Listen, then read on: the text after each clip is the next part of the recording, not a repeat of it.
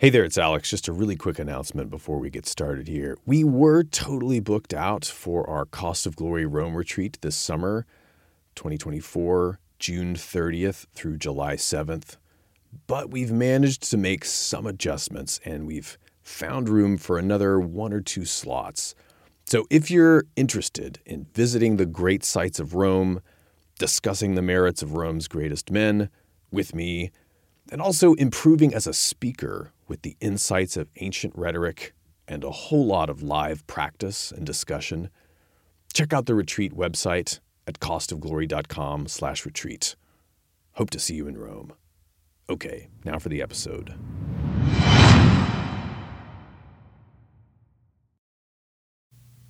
Just because you have freedom of speech doesn't mean that you should use it.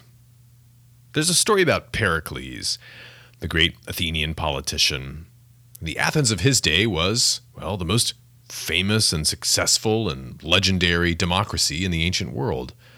It was the birthplace of the concept of free speech, you might say, and Pericles was its leading politician. But there were occasions when, well, there were matters, for example, being discussed that seemed at the moment to be of the highest importance. And people would think, surely Pericles should have some wisdom to share with us or some take that he could weigh in with, say in the Democratic Assembly. And people would look to him, Pericles, what do you say? But he would wave them off. He'd say, ah, I haven't put anything together on this. Asyntactos eimi. You could translate that phrase of his I don't have my thoughts in order. What's this? The greatest politician, the greatest speaker of the day, doesn't have a few sound bites he can rattle off? But no, he didn't, and he meant it. So, when should you speak and when not? Welcome to the Cost of Glory, where we survey the lives of the great Greek and Roman leaders in order to sharpen ourselves for the present.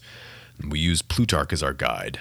Now, we'll get back to Pericles in a moment, but this question about when to speak and when not to um, comes up in a treatise that we talked about last time called On the Education of Children or On How to Raise Children. But this is training for all ages, too. It's not just about children. Because we think about our values when we think about raising children, what values we want to pass down, and therefore the principles that we think are the most important in our lives.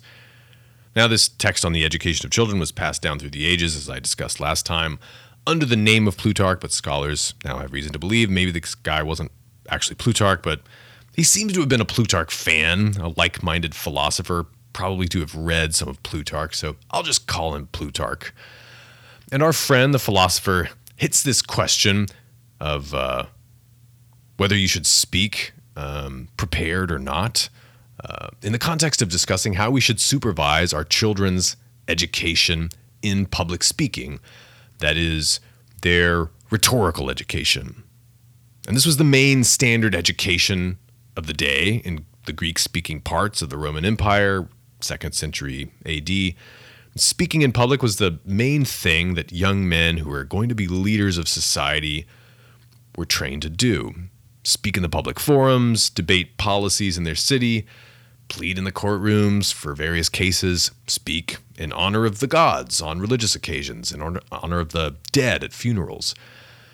And in our day, it's not just speaking to crowds, right, in a political assembly or in a business meeting but uh, sending messages over various media text messages, audio messages, video messages, combinations of all the above on multiple channels, privately or on platforms, or a combination thereof.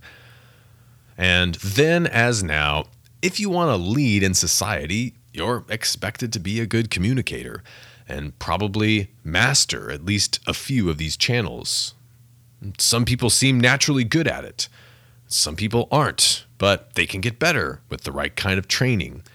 And even people who are naturally good usually benefit from some deliberate effort to improve.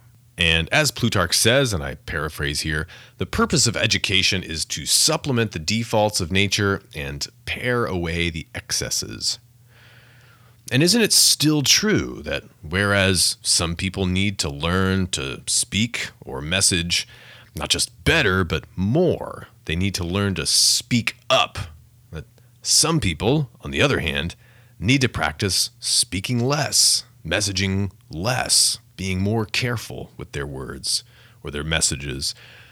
And so it was debated in education back then whether you should have young men practice speaking off the cuff extemporaneously in their school exercises, or have them write out and practice everything ahead of time. And Plutarch's basic advice is the younger you are, the less you should speak extemporaneously, the more careful you should be with your messages. Here's what he says quote, I, for my part, would not assert that readiness of speech is to be utterly rejected, or again that it should not be used in its proper place, but that it is to be used like a drug, with caution.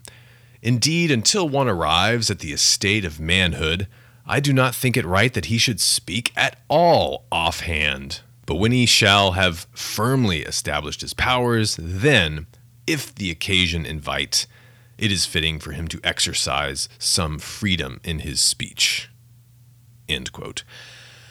In other words, free speech, extemporaneous speech, expressing our opinion in society, is done best after we've learned to restrain ourselves, to discipline our thoughts and our tongues and our fingers, maybe, through training. So, does this principle translate well to our world of sound bites and social media, podcasts and YouTube interviews, tweets and TikTok videos? Well, is the internet not our public square? Are we not reminded every day that it is harder than ever to take back something that you say in that public square? Well, Pericles refrained from speaking unprepared in public, and in fact, he preferred to make his appearances on the public stage as infrequent as possible. And partly he didn't want people to get sick of him or get too familiar with him. But it's not that he shunned the public eye, it was that he was just obsessed with getting his public image exactly right. Even if we're not so concerned with speaking in public or posting on social media, our language is always a mirror of our character, an image of our soul, in the common ancient metaphor.